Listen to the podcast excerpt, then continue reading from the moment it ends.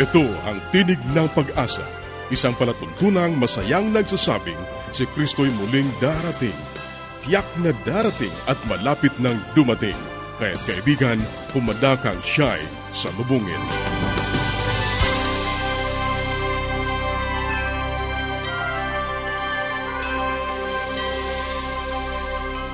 Ang programang ito ay inihahatid ng Adventist World Radio.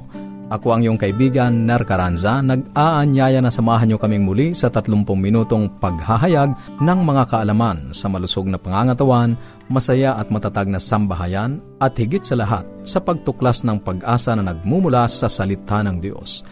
Binabati natin ang ating mga kababayan sa iba't ibang dako na naaabot ng ating programa. Salamat po sa inyong patuloy na pagsubaybay, ang ating mga kaibigan diyan at tagapakinig, maging ang ating mga kababayan sa labas ng ating bansa. Salamat sa inyong walang sawang pagsubaybay. Ang pagpapala ng Diyos ang patuloy ninyong maranasan. Sa mga hindi pa nakatatanggap ng mga aklat na ating ipinamimigay o kung nais ninyong mag-enroll sa ating Bible Correspondence Course, maaari kang sumulat sa Tinig ng Pag-asa, P O Box four oh one, Manila, Philippines. Tinig ng Pag-asa, P O Box four oh one, Manila, Philippines. O mag-email sa tinig at awr.org. Tinig at awr.org. O kaya ay mag-text sa Globe zero nine one seven one seven four two seven seven seven zero nine one seven one seven four two seven seven seven at sa Smart zero nine six eight eight five three six six zero seven zero nine six eight eight five three six six zero seven. Maaari ka rin magpadala ng mensahe sa ating Facebook page, facebook.com slash awr Luzon, Philippines. facebook.com slash awr Luzon, Philippines. O dumalaw sa ating website, w w w dot a w r dot org w w w dot a w r dot org. At ngayon, dadako tayo sa bahaging Buhay Pamilya.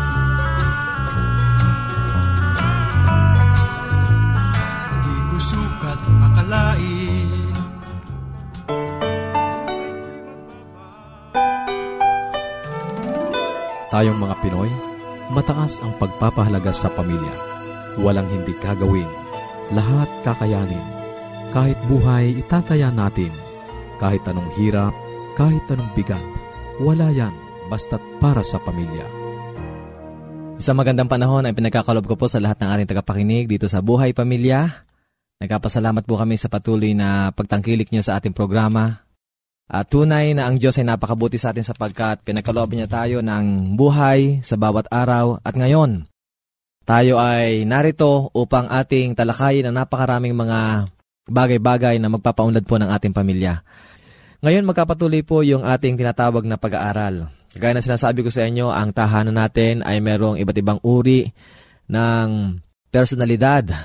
Kung kaya nga kinakailangan na ito'y maintindihan at maunawaan natin. Sangayon po sa ating pag-aaral, ang personalidad ay kumakatawan sa buong pagkatao ng isang tao, na ito'y tumutukoy hindi lamang sa emosyon, kundi bagkos pati na sa mental, social, physical, spiritual, lahat-lahat ng faculty ng ating buhay, tinatalakay po nito. Kaya nga sa wikang Ingles, ang sabi nila, personality is the sum total of our personhood. It is the sum total of all characteristics that are stable no across different situations. Kaya kung ano yung malimit na makita at mahayag sa ating buhay, lumalabas na yon ang personalidad natin. Ano po? Ito ay salamin ng ating inner personality. Kasi what are being seen outside actually are manifestations of our inner personality. Kaya nga itutuloy natin. Nung nakaraan natapos po tayo sa tinatawag nating emotional makeup. Ano po? Kagaya na sinasabi ko sa inyo, napakaganda na ang Diyos ay nagbigay sa atin ng emosyon. Iba't ibang uri ng emosyon. Actually, ang emosyon po, may kulay yan eh. May kulay ang emosyon. Kung kayo ay galit, anong kulay ito? Siyempre, ang kulay na ito ay pula. Sabi nga nila, uh, he was red in anger. Kaya nga, pag kayo galit na galit, nagkakaroon tayo ng red flashes sa mukha. Kasi nagkakaroon ng biological reaction. Ang puso natin ay bumabomba ng napakatindi at napakabilis. Kung kaya nga, nagkakaroon tayo ng mabilis na pulse rate. At dahil sa pambombang ito, ano nangyayari? ang dugo ay dinadala doon sa ating utak, ano po, kaya nga nagkakaroon tayo ng pamumula sa ating mukha. At hindi lamang ito, mapansin natin na pag tayo ay galit, nagkakaroon tayo ng muscle contraction, ano po, kaya nga nagkakaroon ng pagtikom yung ating mga kamay, minsan nagkakaroon tayo ng involuntary movement ng muscle sa ating mukha, kagaya na sinasabi nila, na pag ang tao ay galit na galit na, nanginginig ang iba't ibang muscles dito sa ating mukha. At marami pang iba, nagiging very tense tayo. Kaya nga, ang anger na ito, mamaya po, papalalimin pa natin ito. Tuturuan natin ang ating sarili sa biyaya ng Panginoon kung paano natin i-handle talaga ang anger na ito. Binanggitin natin ang jealousy, ano po, isang uri rin ng feeling, ng emosyon. Ang sabi nga na iba, if you're jealous, you you feel green or you feel yellow, no? Ito ang kulay ng pagkaselos. Kagaya nga ng ating Diyos, alam niyo po ba, ang Diyos natin ay nagseselos din? Sinasabi sa banal na tala, sa sampung utos, na ang Diyos na ating pinaglilingkuran na isang Diyos na mapanibighuin, He is a jealous God. Kaya nga siya nagseselos sapagkat in the first place, pag tinanggap niyo ang Diyos, ang ating Panginoon sa Kristo na inyong uh, pangunahing persona sa inyong buhay, at kayo ay naging isang mananampalataya, marami nagkasabi na you're married to Christ. Kaya nga pag tayo ay nakipag-isa kay Kristo, kagaya na sinasabi sa Galatia two twenty, ako'y napako, nakasama si Kristo, hindi na ako nabubuhay kundi si Kristo na. So ang ibig sabihin nito, siya ang Panginoon nyo, siya ang buhay ninyo.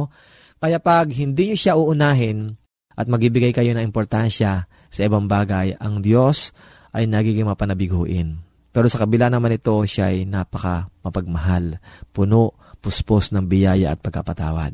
At binanggitin natin na mayroong tinatawag na loneliness o kalungkutan, na ito'y dumadaan sa ating buhay. Kahit ang ating Panginoong Hesukristo ay dumanas ng tinatawag nating kalungkutan sa buhay. Sabi nga na iba, He is the man of sorrow.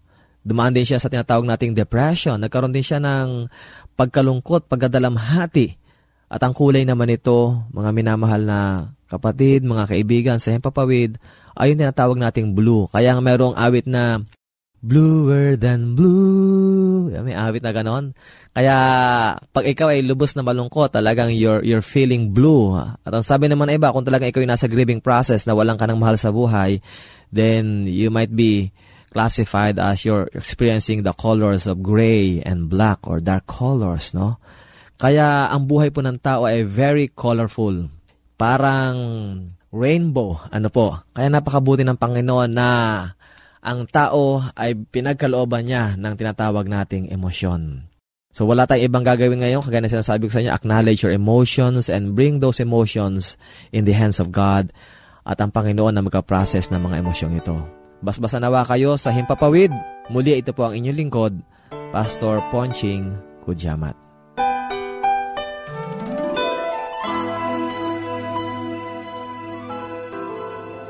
Yes! Dad and Mom are coming. I wish my parents will come too. The best way to spend time? It's with family. Adventists care. Patuloy kang nakikinig sa Tinig ng Pag-asa. Kung mayroon ka mga katanungan o anuman ang nais mong iparating sa amin o kung nais mong magkaroon ng libreng aklat na aming ipinamimigay, sumulat ka lamang sa Tinig ng Pag-asa, P O Box four oh one, Manila, Philippines. Tinig ng Pag-asa, P O Box four oh one, Manila, Philippines. O mag-email sa tinig at a w r dot org. tinig at a w r dot org. Maaari ka rin mag-text sa Globe zero nine one seven one seven four two seven seven seven. zero nine one seven one seven four two seven seven seven. At sa Smart zero nine six eight eight five three six six seven. zero seven zero nine six eight eight five three six six zero seven. Susunod ang Gabay sa Kalusugan.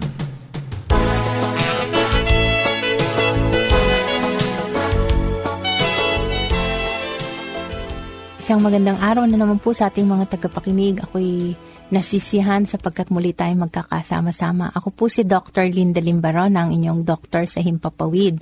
Kung kayo po ay laging nakikinig dito at uh, meron po kayong gustong katanungan, pwede po kayong lumiham sa akin. Ngayon, itong nagdaang mga araw ay pinag-usapan po natin ang tungkol sa uh, urinary tract system or ang daanan ng ihi at nagsimula po tayo sa bato patungo sa pantog at hanggang sa paglabas.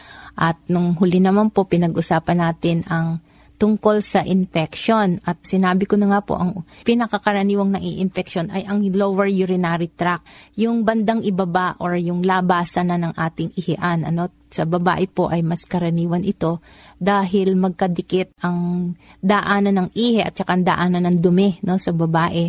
At ito po ay mas madaling ma-infection. Kaya sabi ko po, ang mga kababaihan ay dapat laging umiinom ng maraming tubig at umiihi ng madalas. Huwag nagpipigil, no? Minsan, ano na rin po ako dyan, guilty na rin. At minsan, pag maraming ginagawa ay nagpipigil ng ihi. Ngunit ito po ay hindi dapat. Kailangan pina-flush out natin para ang bacteria ay walang chance na dumami, no? Para din po yan yung isang basong tubig na ilagay mo lang dyan ng matagal.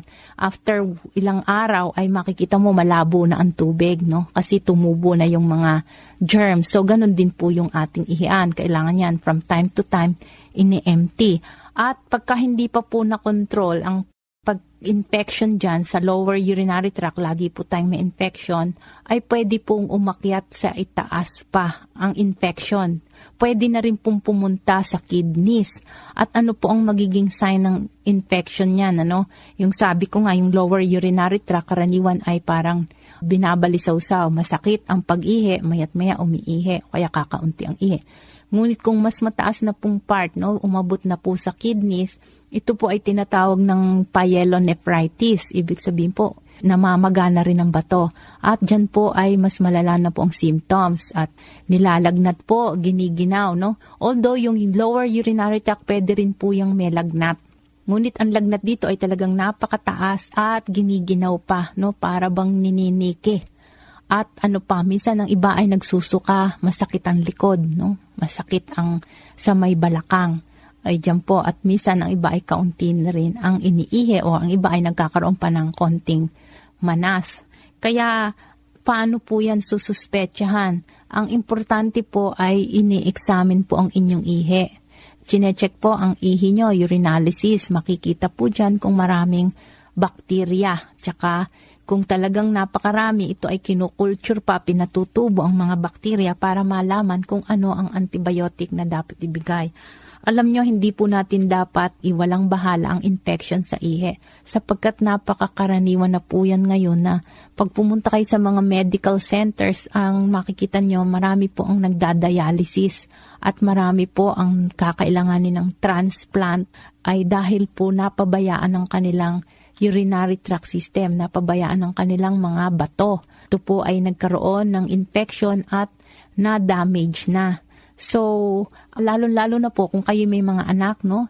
At ito'y pumapasok sa eskwelahan, kailangan po i-encourage ninyo ang anak nyo na laging iinom ng tubig. Kung wala pong drinking fountain sa school, pababaunan po ninyo ng tubig ang mga bata at sasabihin nyo laging iinom at laging iihi. Kasi alam nyo, pagka ang bata ang nagkaroon ng infection nito paulit-ulit, ay maaring sa younger age pa lang, no, mga twenty anyos pa lang, ay maaring magkaroon na ng damage ang kanyang kidneys at kawawa naman. At syempre, magulang din ang unang-unang magsasuffer. Kaya kung meron pong dapat na alalahanin sa anak natin, yun nga yung huwag silang magkaroon ng urinary tract infection.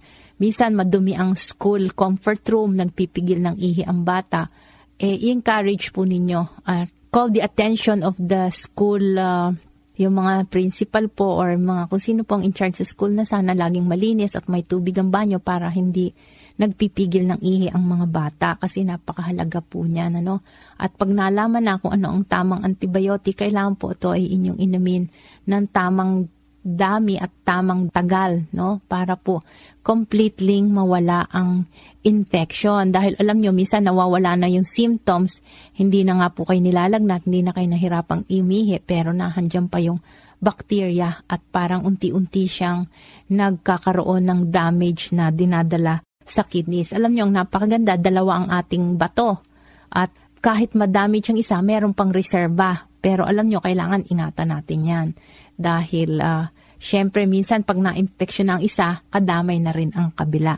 Okay, so hanggang dyan na lang po muna tayo. Mayroon pa tayong pag-uusapan sa susunod tungkol sa mga stones naman, ano, kidney stones. Hanggang sa muli po ninyong pakikinig at ako'y nagpapasalamat, bumabati sa inyo ng isang magandang araw. Paging Doctor Rodriguez, you're needed at room three two one. Missus Martinez, kailangan na po nating i-dialysis ang asawa ninyo. New outlook and a healthy lifestyle makes a big difference. Adventists care. Ang inyong napakinggan ay ang bahaging gabay sa kalusugan, at bago tayo dumako sa pag-aaral ng Biblia, muli ka naming inaanyayahan, kaibigan, na makipag-ugnayan sa amin. Anuman ang nais mong iparating, maaari kang mag-email sa tinig at a w r dot org, tinig at a w r dot org, o kaya ay mag-text sa Globe zero nine one seven one seven four two seven seven seven. zero nine one seven one seven four two seven seven seven at sa Smart zero nine six eight eight five three six six zero seven zero nine six eight eight five three six six zero seven. O kaya'y magpadala ka ng mensahe sa ating Facebook page, facebook dot com slash a w r luzon philippines, facebook dot com slash a w r luzon philippines. Dadako na tayo sa pag-aaral ng Biblia. Kumusta ka, kaibigan? Napakabuti ng Diyos sa iyo, sapagkat sa araw-araw Kanyang pinaparanas sa iyo ang Kanyang pag-ibig, ang Kanyang biyaya. Sa araw-araw, ang pag-ingat ng Panginoon ang siyang pinagkakaloob sa iyo sa magitan ng Kanyang mga pilinghel. Muli, narito ang iyong kaibigan sa Himpapawid, Pastor Romeo Mangiliman. Ating pag-aaral ngayon ang Salaysay ikat tatlumpu't anim.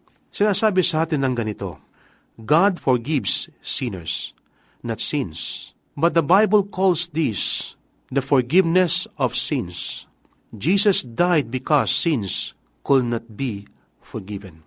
God forgives sinners, not sins. Ang Diyos ay nagpapatawad ng mga makasalanan, hindi ng mga kasalanan. Ngunit tinatawag ito ng Biblia na kapatawaran ng mga kasalanan. Namatay si Jesus sapagkat ang mga kasalanan ay hindi mahapatawad. Marahil ay kailangan kong aminin sa simula pa ng aking pagsalaysay na ito ay naglaro ng mga salita upang bigyan liwanag ang ibig sabihin. May mga nalulugod sa mga salaysay na ito. Ang iba naman ay nabahala.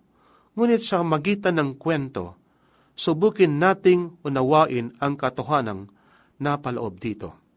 Isang araw ako ay papunta sa isang funeral service sapagkat merong isang kaanib na namatay at kailangan ako ay maglingkod.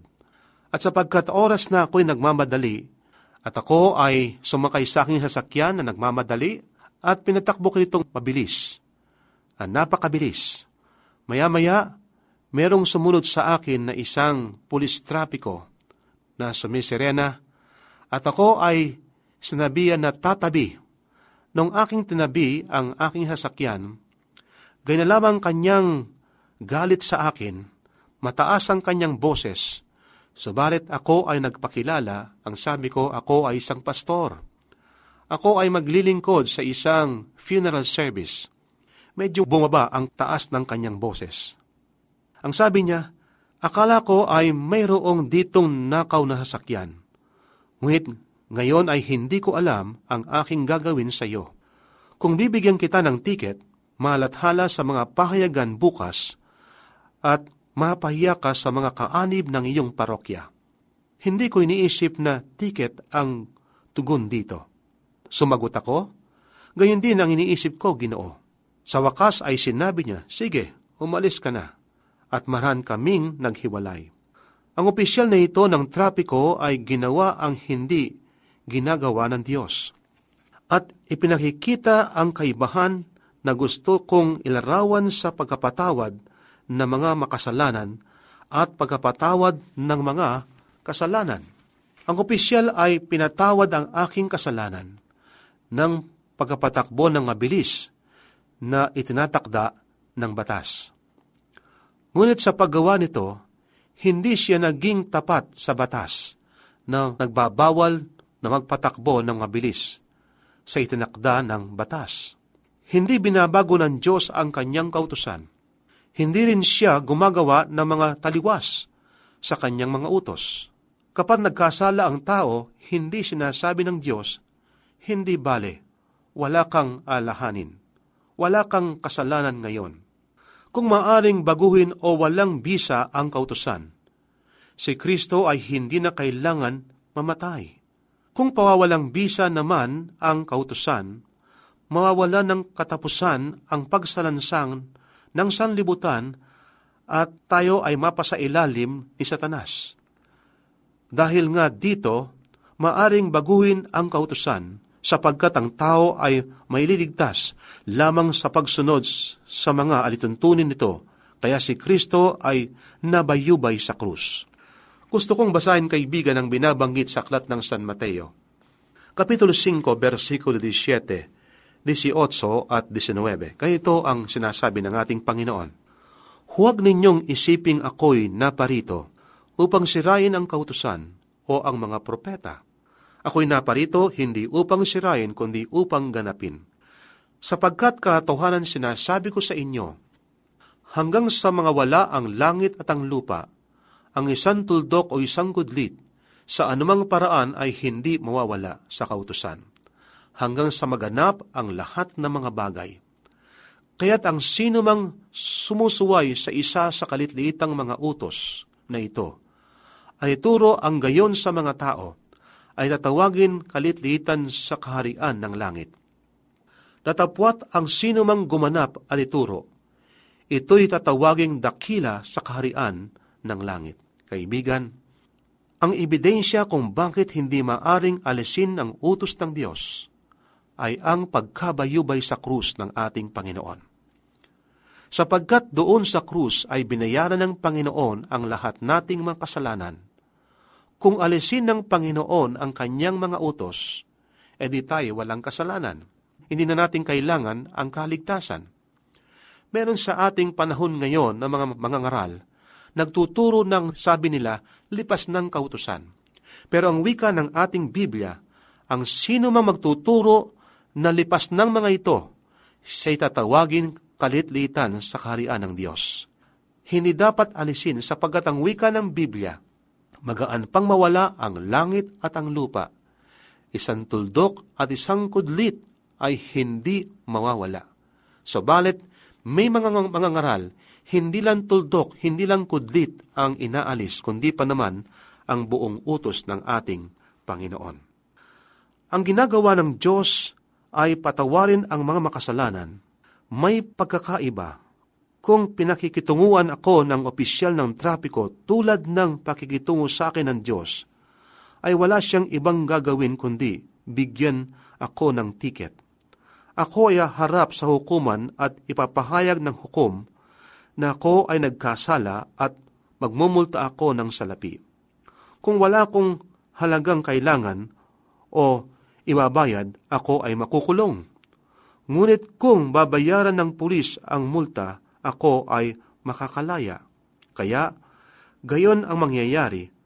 Masusunod ang batas at ako ay makaliligtas mula sa parusa sa aking paglabag sa batas.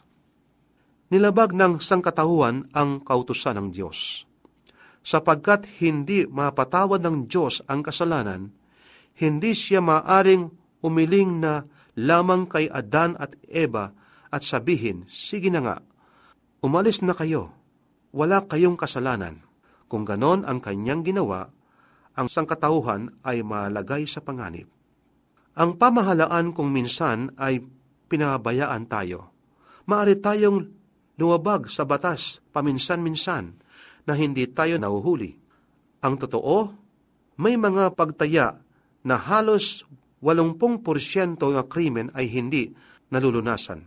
May mga pagkakataong nakakalaya tayo sa parusa sa ating mga paglabag kahit na tayo ay nahuli. Ngunit hindi ganito sa banal na pamahalaan.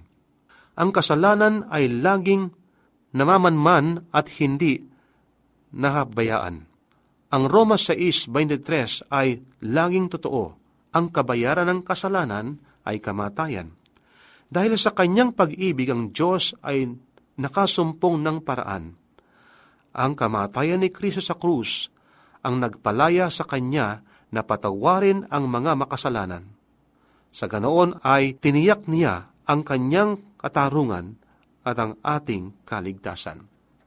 Nung si Kristo ay namatay sa krus, Kanyang binigyan halaga ang kautusan ng Diyos. Sapagkat ang kautusan, ito ay naglarawan ng likas ng Diyos. Nagpapakita ang Diyos ay pag-ibig. At dahilan sa pag-ibig ng Diyos sa tao, si Kristo ay namatay sa krus.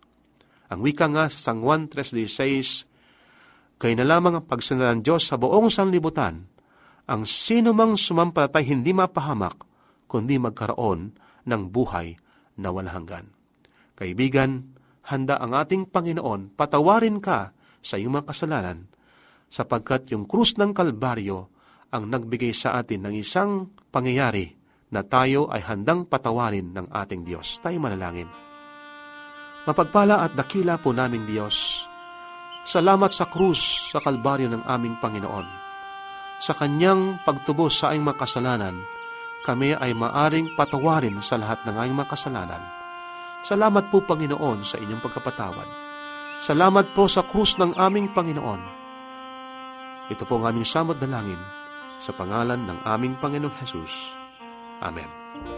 Maraming salamat sa iyong pakikinig. Kung mayroon kang mga katanungan o anuman ang nais mong iparating sa amin, maaari kang makipag-ugnayan sa pamamagitan ng panulat. Sumulat lamang sa Tinig ng Pag-asa, P O. Box four oh one, Manila, Philippines. Tinig ng Pag-asa, P O. Box four oh one, Manila, Philippines. Maaari ka rin mag-email sa tinig at a w r dot org. Tinig at a w r dot org. O kaya ay mag-text sa Globe zero nine one seven one seven four two seven seven seven. zero nine one seven one seven four two seven seven seven. At sa Smart zero nine six eight eight five three six six oh seven. zero nine six eight eight five three six six oh seven. O magpadala ka ng mensahe sa ating Facebook page, facebook.com slash awr Luzon, Philippines. facebook.com slash awr Luzon, Philippines. At para sa mga hindi napakinggang programa, dumalaw lamang sa ating website, w w w dot a w r dot org. w w w dot a w r dot org. Ito pong muli ang iyong kaibigan, Ner Carranza, pansamantalang nagpapaalam at umaasa na muli tayo magtatagpo sa ganito pa ring oras at himpilan. Sa Roma fifteen thirteen, pagpalain kanawa ng Diyos ng pag-asa, ng buong kagalakan at kapayapaan.